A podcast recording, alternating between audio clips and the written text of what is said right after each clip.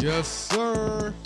You know what time it is. Welcome to Counter right here on Fanatic Sportsbook. My name is Kazeem Famuyide. Thank you so much for joining me today. We got the last day of in-season tournament group play action going down tonight. The prop queen Ariel Epstein will be giving you her picks for tonight's NBA action. But before we do all that, we got to start off in Philadelphia where the Los Angeles Lakers got their doors blown off by the Philadelphia 76ers. They lost one of the biggest games in LeBron James' career as far as deficit wise, a 44 point loss at the hands of the Sixers, 138 to 94. Unbelievable performance from the 76ers from downtown. They shot 22 of 46 from the three point line. And as the Lakers couldn't hit anything, couldn't hit the broadside of a barn. They went seven for 28 from deep. LeBron James led the team in 18 points, but for only the fourth time in his career, failed to register a single rebound in the game, and that has almost never happened, right? Let's talk about it. You know, uh, LeBron, it was only the fourth time in his career that he had a game with zero rebounds, and now the Lakers are 10 and 8 on the season, even though they're 4 0 in in-season tournament group play and one of the first teams that clinch themselves into the knockout round. And the Philadelphia 76ers have advanced 12 and 5 on their record. They were led by Joel Embiid, who had his sixth career triple double last night. He was absolutely playing with the Los Angeles Lakers. In 31 minutes of action, he had 30 points, 11 rebounds, and 11 assists. He went 9 for 15 from the field and 2 for 3 from downtown. His running mate, Tyrese Maxey, was right behind him. Another 30 point outing for the breakout guard for the Philadelphia 76ers. He had 31 points, 8 assists, and 3 rebounds, where he shot 5 for 12 from downtown. And was helped out by Nicolas Batum and Marcus Morris Sr., part of that James Harden trade. 16 points for Marcus Morris Sr., Nicolas Batum with 10.7 rebounds and four assists. Pat Bev chipped in with some buckets for the fourth quarter. He finished with 12 points. As far as the Lakers are concerned, they were absolutely abysmal from the field. Yes, they were led by LeBron James, who played 18, uh, who had 18 points in only 30 minutes of action. Anthony Davis, 17 points, 11 rebounds, and two assists. Taurean Prince, 11 points, but only three for six from three, four for eight from the field. He shot the ball pretty well, but they didn't necessarily, they could not hit anything from downtown, and they were absolutely blown out and, and, and just ran out the gym by one of the top teams in the Eastern Conference. The Lakers are now one and one on their four-game road trip, and LeBron James was visibly frustrated after the game when he was asked what needs to change as far as the Lakers are concerned going in to the rest of the regular season. He simply just said two words: a lot. He said we got killed on the three-point line today, and uh, he basically kept it extremely simple when it came to things that needed to change as far as the Los Angeles Lakers are concerned. And you know what that means when LeBron says some things need to change? That usually means things are about to change. The Le GM hat, Le, Le front office executive, Le, uh, Le, Le president of basketball operations. I mean, when LeBron says some things need to change, some things need to change. So, as far as Lakers are concerned, I feel like Darvin Ham, maybe, possibly, little bit of hot water, thin ice, hot seat, whatever you call it. Some of the underperforming players uh, on the Los Angeles Lakers. It's tough to be a Laker, right? It's already tough being a Los Angeles Laker. You're playing in Hollywood, you're playing for the most storied franchise in NBA history, and you're also playing with LeBron James, who was in the totally first year of his career, and they know, and he knows, and the franchise knows that no game, no season, no part of his basketball playing career can afford to be wasted because nobody knows how much longer he will continue to play at this level for this long. So if LeBron says certain things need to change, you know what? you best believe some things is going to change. So I feel like Rob Pelinka is probably on the phone as he speak. But I'm, I'm going to suggest something that I know can't happen because of rules, but wouldn't it be something? This is gonna be crazy. Just work with me here. Just follow me. Just think of uh, the possibilities here. And I know this can't happen, but why can't LeBron James just be the player coach, right? Like we know Darvin Ham, you know what I mean, is, is doing a pretty decent job, right? But let's think about this. Now, honestly, I know the rules. In 1984, 1985, when the salary cap was introduced to the NBA, they outlawed having player coaches so people wouldn't hire highly skilled players on a lesser contract so they can take a coach's salary and still play. But Several Hall of Famers have done it before. Richie Guerin, Lenny Wilkens, Dave DeBusschere, Bill Russell, Bob Cousy, Dolph Schayes. There have been 40 players in the NBA in the NBA history who have, who have been player coaches. And let's think about it, right? When it comes to the Los Angeles Lakers, it's not Darvin Ham that they fear. It's not Rob Pelinka that they fear. Hell, in certain cases, it's not even the Buss family that they fear or respect the most. It's LeBron James. It's LeBron James who is the face of the franchise. It is LeBron James who is the mastermind through all basketball when it comes to Los Angeles Lakers. How many times have we seen LeBron mic'd up this season talking through plays? How many times have we seen Iman Shumpert or any of his former uh, teammates, as far as Cavaliers Heat uh, are concerned, just knowing that LeBron knows the play that you're gonna run before you even run it. You know? So why are we why are we dealing with this farce? Okay. I know legally the NBA outlawed player coaches, but who are we kidding? Anytime the Lakers or any LeBron James led team starts to struggle just a little bit, the first person that's always going to be on the chopping block is that person reporting from the sidelines, patrolling the sidelines, rather and that's Darvin Ham. So as far as uh, being the fall guy when things need to change, usually that is what would happen. But it's still early in the season, so I'm going to be a little bit more reasonable. Now you're looking at this roster, you're looking at players who have not necessarily uh, been as consistent as one would like them to be. Austin Reaves signed a big money deal in the offseason. Doing decent, had some moments off the bench, but he had 12 points last night.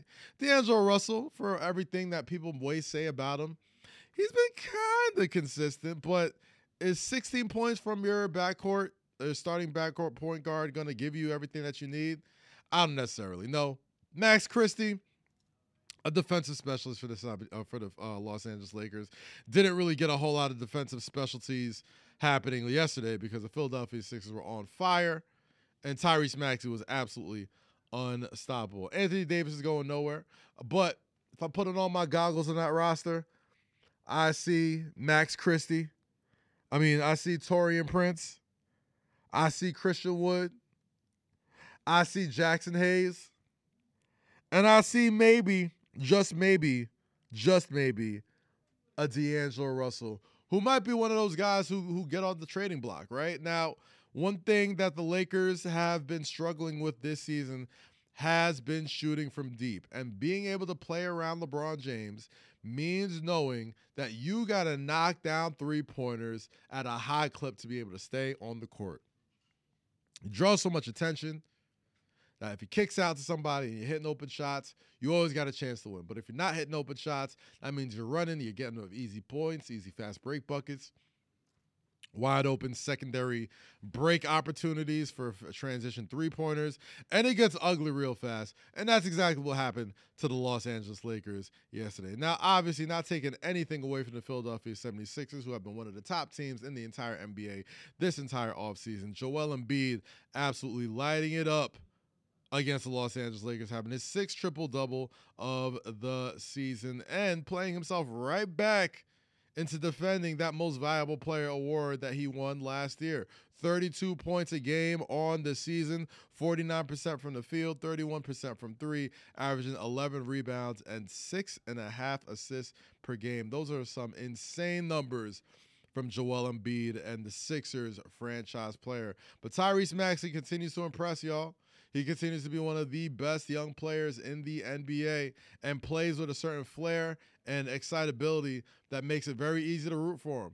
He went 9 for 20 from the field, 5 for 12 from downtown, chipped in with 8 assists, 3 rebounds to finish with 31 points, adding to his season totals of 46% from the field, 40% from 3, and 26.6 points per game. The Sixers are looking pretty damn good, and the Lakers have been, how would you say, inconsistent. Now, Anthony Davis, rather, when he's gone up against some of the best big men in the NBA, talking about Nikola Jokic, talking about Domantas Sabonis, I'm talking about Joel Embiid.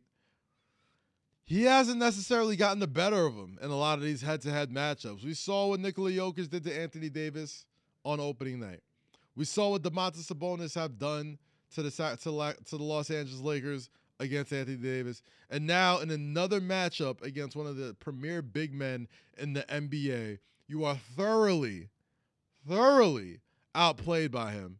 Uh, when he gets a triple double, 30 points, 11 rebounds, 11 assists. Now, Anthony Davis, he went 7 for 14 from the field, decent, 50%, but that's not going to cut it when it comes to these these uh, all NBA level big men that he needs to be able to go through and beat if the Lakers want to go anywhere this season, right? Like, and and the more this season goes on, and the more we see just what this Lakers team is sort of made of, you're not necessarily sure if they have the pieces to truly, truly compete at the elite level. Now, there's always going to be nights where LeBron James can do LeBron James things, and you're just like, wowed by his greatness, his his goatness, in fact. But as far as Anthony Davis is concerned, as good as he's been this season, and he's been very good this season, taking nothing away from him. 21 points, 12 rebounds, two blocks, and three assists and one steal is absolutely nothing to sneeze at. However, there's other people in his position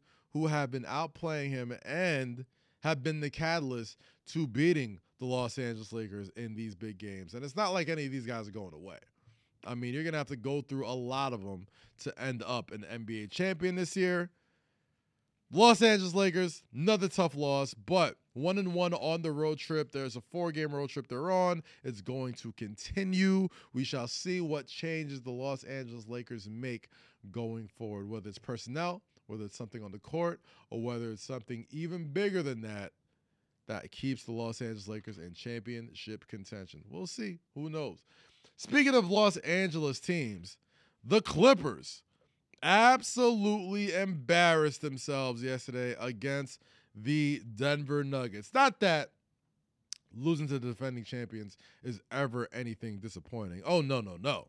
The Los Angeles Clippers lost to a Denver Nuggets team without Nikola Jokic, without Jamal Murray, and without Aaron Gordon, your three best players on the road. Even more embarrassing than that, the two players who absolutely got it done for you were former LA Clippers. Reggie Jackson and DeAndre Jordan had some of the games of their lives yesterday. Even in DeAndre Jordan's prime, there wasn't a whole lot of times that DeAndre was scoring 21 points, even in the Lob City era LA Clippers. But that's what happened. Yesterday, he went 8 for 11 from the field, grabbed 13 rebounds, this five assists, two steals, one block, and 21 points for DeAndre Jordan. That's right. If you think the LA Clippers need some help in the middle, that is your answer right there. As good as Zubac can be sometimes, having DeAndre Jordan go off like that is completely unacceptable. And as far as the guards are concerned, Reggie Jackson absolutely pitched a gem against the LA Clippers. 15 for 19 from the field, 3 for 14 from downtown, 35 points, 13 assists, 2 steals, 5 rebounds. You will take that from anybody in the NBA, especially your backup point guard, who's been playing pretty well in the absence of Jamal Murray. We'll see how long it takes for Jamal to get back because Reggie Jackson has been more than a serviceable backup for the Denver Nuggets. Now, as far as the LA Clippers are concerned, I said this time last week, this was the time for them to sort of get it together as far as how the team looks because they were playing a whole lot of bottom feeding teams that they could figure themselves around out around earlier in this season. And they got that done for the most part, right? Uh they they did okay against the Spurs, beat the Spurs twice, but have been on a losing streak ever since then. They lost to the Pelicans by 10. They lost, they beat the Dallas Mavericks by 20. However, losing to the Denver Nuggets and the body language from the LA Clippers is something that is going to be a little bit of cause for concern. We're almost about a quarter of the way through the season, more than a quarter of the way through the season, and the Clippers still trying to figure out exactly how these pieces fit before time sort of runs out on them. They were led by Kawhi Leonard, though, who, for everything that we've said about the Clippers for a long time, has been healthy this year, hasn't missed a game. He had 31 points, eight rebounds, and three assists. Uh, Paul George, absolute stinker last night. Two for 13 from the field, six points, 0 for 4 from downtown, eight rebounds, four assists, one steal, and one block. And uh, people have bad games all the time. It happens.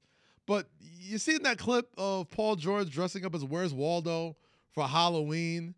Uh, the moment I saw him dressed up as that, I was just like, clearly this is going to come back and backfire on him one day. The moment he has a game where he looks like nobody could find him and nobody knows where he is, you knew that video was going to go viral. And sure enough, it absolutely did. Dreadful game from Paul George last night. He was definitely not having it. But Zubac, he went in. He he he went toe to toe with DeAndre Jordan yesterday, equaling 23 points, 14 rebounds, and one assist. Russell Westbrook finished with 14 points and 11 rebounds and three assists. However, that wasn't the only reason why Russell Westbrook uh, made some headlines yesterday. He got into a pretty long and um, contentious, I'll say, back and forth with a fan, uh, where he said, "quote It's just unfortunate that fans think they can get away with saying anything, and I won't personally. I won't allow it," said Westbrook. I've took a lot of people saying anything and getting away with it, but I won't stand for it. And um, he's not right? He continues saying, if I'm responding, it's the reason I'm responding, and I'll protect that always, he said. I mean, it's no different now. I tell people, man, when I first started in this league, I'm maybe not so much. I used to get into it a little bit, but now having kids and understanding how important it is, not just myself, but my last name, understanding what Westbrook means, understanding how important that is to my dad, my grandfather, my family. It is very important. It's something I stand on and respect is a big thing that I value. And that quote I think is very telling. The the last name. And I think, you know, a lot of people have uh ran with the with the Westbrook um nickname for him. And you know, somebody as somebody who takes their last name and the, what they were named very seriously, I can empathize with somebody who's not going to let anybody play with their name, especially a paying fan who came to watch them play. Yes, you are allowed to boo. Yes, you are allowed to heckle and do all that type of stuff. But I do believe there is some sort of line of demarcation. And I feel like Russell Westbrook over the years have let people know where that line of demarcation firmly is. This isn't the first time he's had to handle a, a, a, overzealous fan or somebody saying something a little bit out of line. Now, I don't know necessarily what was said to Russell Westbrook. But he doesn't seem like somebody who takes any of that kindly. And, um, you know, this is just another case of that. Uh, and I think people should just stop playing with him. You know, he's a basketball player. And I, I don't know why. I just, I've always had a soft spot for Russell Westbrook, man. I, I just feel like he's a guy who's always sort of gotten the, the, the, the, the weird end of the stick when it comes to the criticism of his game. You know, we criticize how people play or, or, or, or how long they play as far as suiting up or, or the effort that they give on games night in and night out. Russell Westbrook never cheats you on that. And for that reason, I've almost always kind of gave him a pass when he's had not necessarily great games. And when he's had issues with people, especially fans in the stands, I've always kind of sided with him. I've always looked at Russell Westbrook as the type of say, like, you know what? If Russell Westbrook's tripping, I'm sure somebody must have said something to him. Because somebody who's been through as much as that guy has been through his career, I'm almost positive has heard everything that there is to hear under the sun about who he is as a basketball player. And unfortunately, because of some overzealous fans who he is as a person. And when it comes to personal, uh, that's why when we were talking the show, we go back and forth. I always try my best to keep any of my criticisms on the court. When it comes to what people are off the court, personal issues aside, I always try my best to let that go. But some fans don't necessarily need uh, you know, uh, take heed to any of that. But let's let's let's get to what's really eating the Los Angeles Clippers. And it's James Harden, man. We've seen the clips a million times. You know, I'm not a system player, I am the system. But the system's been broke all season, bro. He's averaging 14 points per game this year, 44% in the field, 36% from three. Last night he had 11 points. The first time he was in double figures in the past three games, only three for seven from the field, four assists. But what's been more troubling has been some of the defensive lapses that we've seen from James Harden, especially at the top of the key. Now, he isn't necessarily ever going to be confused with Tony Allen or, or, or Marcus Smart or anybody like that, but there's been so many opportunities like yesterday in the game where he's just been an absolute turnstile, olaying people right to the rim and not even really giving a not even at least foul, right? Like at least give a give an effort play, an effort foul or effort level of defense. That's the one thing that people will absolutely hold you over a barrel for and hang you out to dry is if it looks like you're not giving effort. As far as James Harden is concerned, not giving effort and the bad body language, mm, that's going to be rough if you're a Clippers fan for many reasons. One of that being, one of that including, the Clippers were one of the most efficient offensive teams before this James Harden trade went down. This is the first time in many years that both Kawhi Leonard and Paul George have been healthy. We haven't really got to see Kawhi Leonard and Paul George be Kawhi Leonard and Paul George as members of the Clippers. But when you add in a player like James Harden, which to his credit, he was absolutely right, for them to win with him, you have to ingratiate him in the office. And that means giving him the ball and letting him create. But in the last several games, dating back to last week when I said you got the Spurs twice, the Pelicans, and the Mavericks and Nuggets, you got an opportunity to make up some ground in the Western Conference. They kind of did a little bit, but didn't necessarily. And it wasn't so much on the back of great James Harden games. Yes, he had two 10 games, one against the San Antonio Spurs and one against the New Orleans Pelicans, but he had 13 games 13 points against San Antonio, 16 against them again in the back to back. Eight points in New Orleans, eight points in Dallas, and 11 points against Denver. Um, I don't necessarily know what the uh, system has been for James Harden, but as of what is it, November 27th, 8th of 2023, it's safe to say right now, the system just ain't working. Well, not working as great as they wanted them to be. Because under any circumstances, especially at home, there is no way you should lose to the Denver Nuggets without Jokic, without Jamal Murray, or without Aaron Gordon. And especially, you shouldn't lose to a Denver Nuggets team who were outplaying you with two former players in your franchise. Guys who, I'll say it, I thought their best years were behind them. But they both turned back the clock last night, and the Clippers had a front row seat for seeing Reggie Jackson and DeAndre Jordan ball like it's 2010. Incredible win for the Nuggets. They keep it rolling. The toilet bowl was last night, people. The Washington Wizards and the Detroit Pistons battled it out to see who is the team that sucks just a little bit less. And the Washington Wizards won that one pretty handily. 126 to 107. The Washington Wizards get their third victory of the season. The Detroit Pistons, ugh, lose their 14th straight game. Unbelievable. And unfortunately, for this Detroit Pistons team, outside of Cade Cunningham, nobody on this team could shoot. This entire team is very, very young.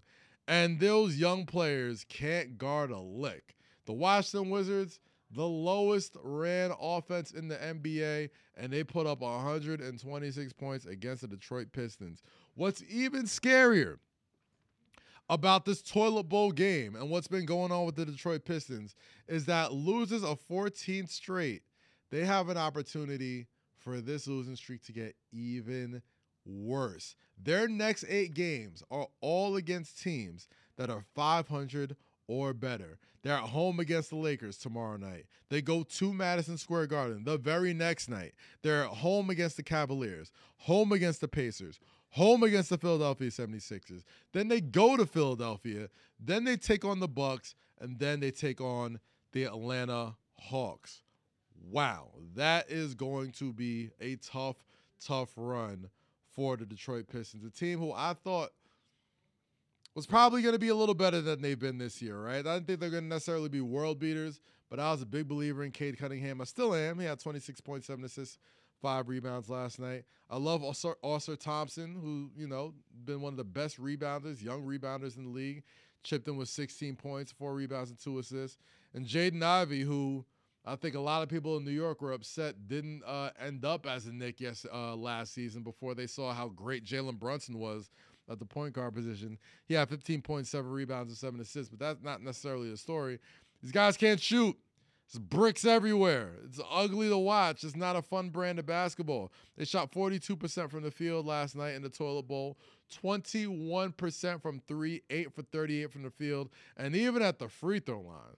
They shot 68% from the field, missing six free throws, going 13 for 19. Ugly, ugly, ugly. And, you know, the Washington Wizards, somebody had to win the game, and Kyle Kuzma did what he had to do. He almost messed around and got a triple double. 32 points, 12 rebounds, and 8 assists. Deni Avdija chipped in with 16 points. Jordan Poole, he got the great Jordan Poole experience as always. He got a memeable moment where he stops, loses the defender, waits, looks at him, tries to get it to the rim, and gets blocked, but finishes with 10 points and gets out of Detroit with the win. Danilo Gallinari chipped in with 16 points, two rebounds, and two assists, while Landry Shamet gave you 12 points, four assists, and two rebounds. The Washington Wizards doesn't get any easier after the toilet bowl. They have a back-to-back against the red hot Orlando Magic, who have won two, uh, seven straight games in the season so far. And then they take on the Philadelphia 76ers, the New Orleans Pelicans, the Indiana Pacers, and then the Phoenix Suns and the Sacramento Kings. Doesn't get easier for any of these teams, but for at least for one night, the Washington Wizards can say, at least we don't suck as much as those guys. Let's keep it moving to the Golden State Warriors. Klay Thompson got into it I don't want to say get into it. That seems a little harsh. Wasn't necessarily getting into it. But he had a little bit of a back and forth with a reporter who suggested that he may need to take a different role for the Golden State Warriors to thrive. Here's what he said. Kerr talks a lot about believing in his guys, especially the starting lineup. Won championship not too long ago.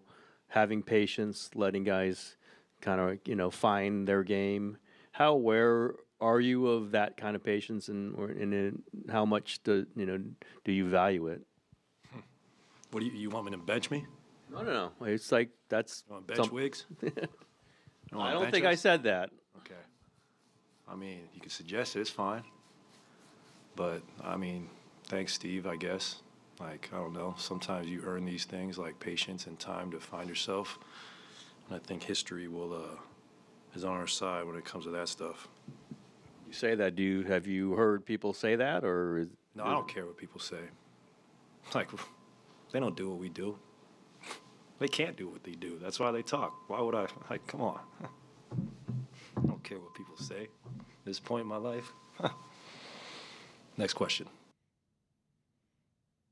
Yeah. Sounds like something somebody would say when they care what people say, right?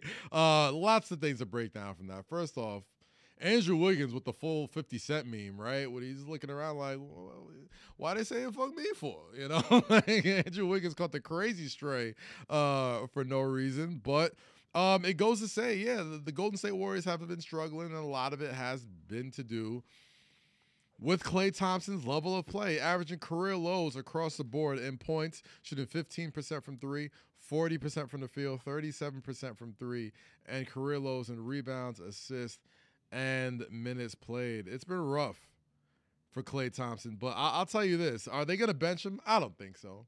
I don't know. Probably not. But has it ever been a good look for any star player to mention possibly being benched in a press conference? This gives me the same vibes of Carmelo Anthony, who I love. I'm a Carmelo Anthony apologist until the to the cows come home. You know how I feel about Melo. But as soon as I saw that clip, the first thing I remember is seeing Carmelo Anthony in his Oklahoma City Thunder jersey and hoodie on over. And he's saying, AOP, they're telling me I got to come off the bench. And, well, I thought that was a little weird, obviously, that he addressed it that way. What happened later? He ended up coming off the bench. And most likely, what usually happens with star players, especially when they're not playing as well as they're used to, they end up coming off the bench. And clips like this, videos like this, get circulated around and around and around, especially if they have bad games. And then the fan base, which I don't think is going to turn on Klay Thompson. I mean, this is Golden State Warriors. This is probably the second greatest player in your entire franchise's history as far as Klay Thompson. So I think even if he does play bad, I don't necessarily think they're going to start calling for him to come off the bench. But it's definitely hard to ignore the struggles that Klay Thompson has had this season. I mean, he doesn't necessarily get the separation that we're used to seeing from him as far as being a knockdown shooter. Uh, it's been all about space and opportunity, and he has little to none of each uh, this season. And I mean, uh, you got to give it to Klay though, man. He's cool hand Luke. He's cool as hell all the time. He always never seems like he's too rattled or too stressed out about everything. And I truly believe his his response was an honest to God response. But I think if you hook him up to a lie detector test and you ask him these same questions maybe several months later, I think he'll give you an even more honest answer because I think that's been the Klay Thompson sort of uh, that's been the Klay Thompson track record over his career, right? Remember a few years ago, or I think last year was it, when him and Devin Booker were getting into it, and uh, you know he had some things to say about Devin Booker, and he kept throwing the rings up, throwing the numbers up, saying we got this many, we got this many, count them up, and then several months later, he's sitting down with Paul George on podcast P podcast talking about, you know, I wish I would have handled that differently. I was pretty much reacting because I was thinking it up. And it's the truth. I mean, Devin Booker was lighting that ass up and he was letting them know about it. And a lot of times, I mean, I think we've all been there when things aren't going your way, if you're in a, in a lunchroom and people are cracking too many jokes and, you know, the laughter is getting a little bit too loud and it's starting to escalate and you're feeling the pressure sort of coming around your neck. And I might be experiencing PTSD, don't get me wrong. But when that happens, a lot of times you got to lean on your comfort. And the one comfort that Klay Thompson has, which he's absolutely earned, is the fact that he's a champion. And I think in this same situation, the same comfort that Klay Thompson has is the fact that he is one of the greatest players in the history of the Warriors franchise. He is a splash brother. He is a guy whose very game is the DNA of the identity of what the Golden State Warriors are. If they ain't splashing, they ain't winning.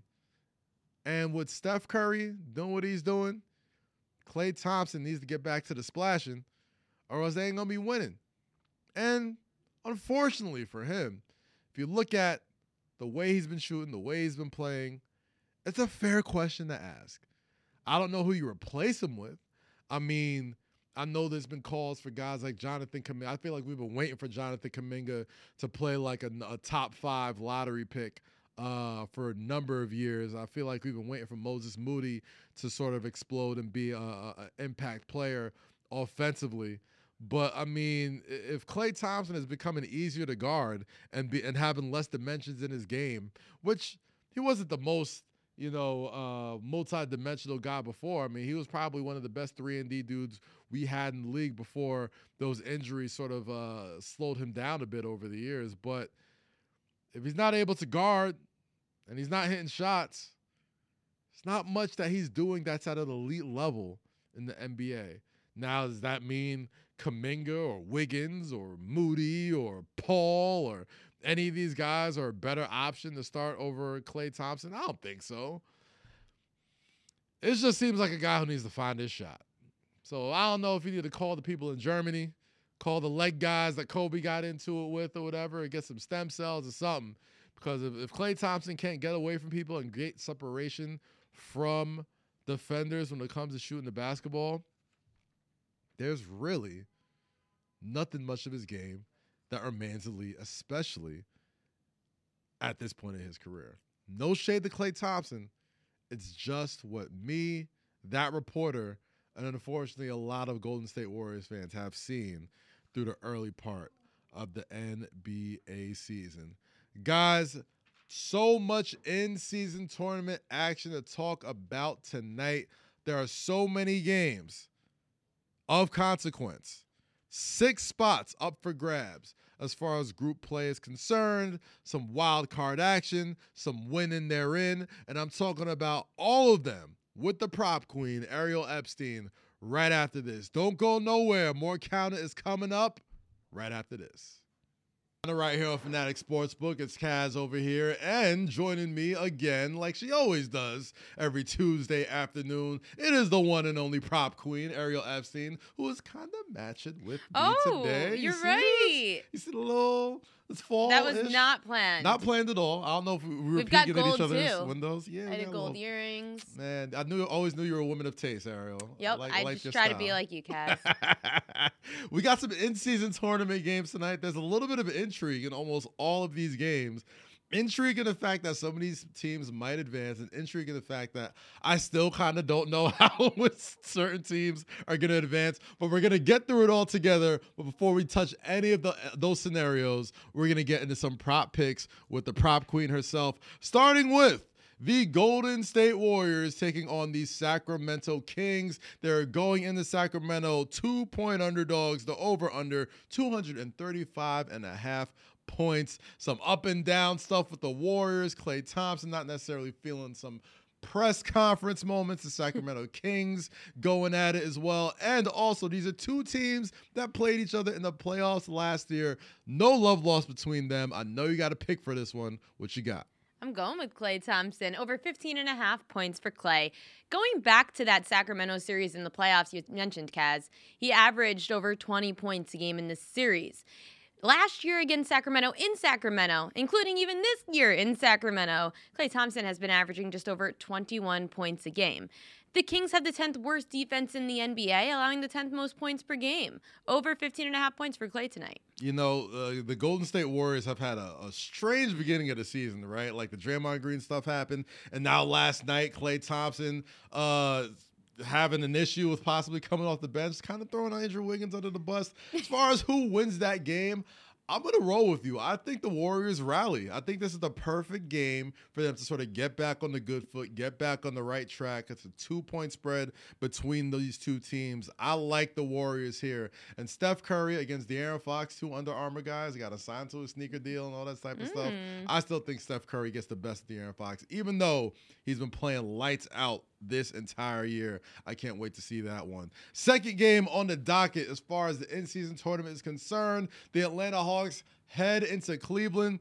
Taking on the Cavaliers. The Cavaliers favored by four points at home. The over under is 237 points. A battle between two dynamic guards in Donovan Mitchell and Trae Young. The Hawks did lose Jalen Johnson due to injury, a guy who I thought was very much in the mix for most improved player. However, in season tournaments in effect, I know you got some picks. What you got for me, Ariel? Hey, everyone zigs towards Donovan Mitchell. I'm zagging towards Darius Garland over 19 and a half points for Garland. You look at his numbers last year against Atlanta, averaged just under 29 points per game in three games against the Hawks. The Hawks still do not play defense. Their point guard, Trae Young, does not play defense. That's why the Hawks are allowing the fifth most points per game. When you look at the last five games against Atlanta, guards, those lead guards, averaging just over 21 points a game. Over for the name that's not Donovan Mitchell, because his is 26 and a half, that's very high. Over 19 and a half points for the other guard on this Cavs team, Darius Garland. Great history against the Hawks. You know, Ariel, uh, since the Hawks lost Jalen Johnson, I think this game's been a little bit harder for me to call because I think when there's more of a scoring load on Trae Young, I'm not necessarily sure if that's a good or bad thing because he hasn't necessarily shot it that great this season. But with the in season tournament rules in effect, there's going to be no defense played. Points are going to mean everything. And the Cleveland Cavaliers with Donovan Mitchell and Trae Young going against each other and Darius Garland starting to find his groove as a scorer again. I think this is going to be a very high scoring game. So I'm just taking the over on total Ooh. points. I think this is going to go over 237 points between the Hawks and the Cavaliers. Who's going to win it though? I can't call it, but it's going to be a fun game nonetheless. Now, I think one of the main events on tonight's slate of action, which you can catch on TNT, the Milwaukee Bucks taking on the Miami Heat down in South Beach. The Bucks are two and a half point road favorites in Miami. The over under is 228 and a half points. Obviously, still no Tyler Herro. Obviously, a whole lot of ramifications between the Heat and the Bucks. The win, it's it's winning they're in for either one of these teams. The, the, loser will still have a chance as far as wild cards are concerned. However, this is still a matchup between two teams who played each other in the playoffs last year, with the Miami Heat famously upsetting the Milwaukee Bucks. Ariel, two superstar teams, two teams that have a whole lot of aspirations for later in the season, not just the in-season tournament. What you got for this game? People are not going to like this. Under 30 and a half points for the big man Giannis Antetokounmpo in Milwaukee. I know that it's a contrarian play, yet Giannis has not played that great offensively against these top defenses. He's averaging 25 points a game in those spots against four different teams he faced that are top 10 defensively this year. Miami has been a top 10 defense, still is this year. When you look at the last 5 games against the Buck or against the Heat, in those last 5 games against Miami, you've got these big men, power forwards, centers, the lead power forward or center. If you take either big man on any of these five teams they faced recently, they're averaging about 21, or excuse me, they're averaging about 15 points a game. So if you're going to average 15 points a game as a big man against Miami, you're getting the number one target for the Heat. They're looking at Giannis Antetokounmpo, and he's not going to get over 30 points today. He hasn't really been doing it except one time this year against the top D. Miami's targeting him tonight under 30 and a half points. It's just too high a number for Giannis. You know this? You see what's going on here?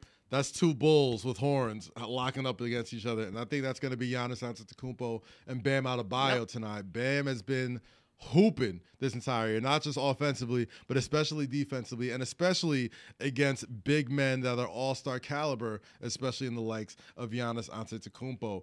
I think the Bucks win this one, right? I think they go into the road. I know Miami Heat and their Heat culture and all that type of stuff are uh, are, are going to be on full display. They have something to play for as far as advancing in the in-season tournament.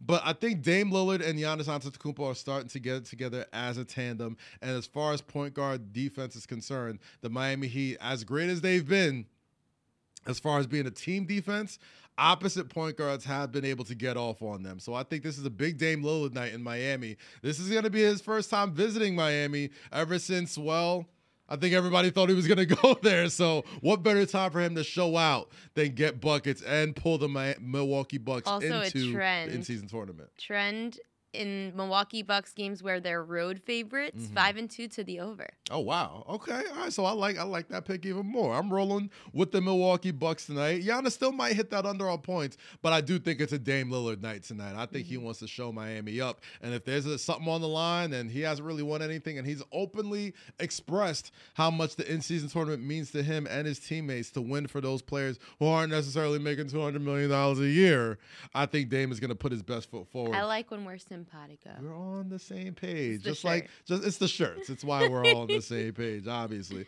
And another win and their end game is on the docket tonight. The Houston Rockets, the surprising Houston Rockets, yeah. taking on the Dallas Mavericks. The Dallas Mavericks four point favorites, and that is crucial because Luka Doncic had a left hand injury to his thumb. He is cleared to play as of this morning. The over under on points is 228 and a half points per game. Uh, Luka Doncic always, and I mean always, makes mincemeat of the Houston Rockets. But your boy, baby Joker, Alperen Sengun, has been hooping. I know you got some picks for tonight's game. What do you have? As much as I love Sengun, I've got to go with the Rockets point guard, I'm Fred shocked. VanVleet. I'm Fred shocked. VanVleet has been on fire. Over 26 and a half points plus assists.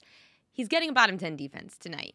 When up against the bottom 10 defense, VanVleet has averaged 19 and a half points and 10 assists. That means he's getting the ball out to his team. He also can hoop, which is why against a team like Dallas having the seventh most points per game, Fred VanVleet goes off tonight and he gets over his 26 and a half points plus assists. You know, uh, Luka Doncic, uh, the non-shooting hand. I don't think it'll uh, affect him that much, but I do think somebody who's been sort of lying in the weeds lately, especially when these big games, has been Kyrie Irving. Right when they've needed him to sort of step up and be the Kyrie Irving that we've seen win NBA Finals games and be one of the most electric point guards in the league, he can still very much do that. And against a young Houston Rockets team, mm-hmm. even though they got Dillon Brooks, even though they got Fred VanVleet, and even though Ime Udoka has gotten them coached up very well.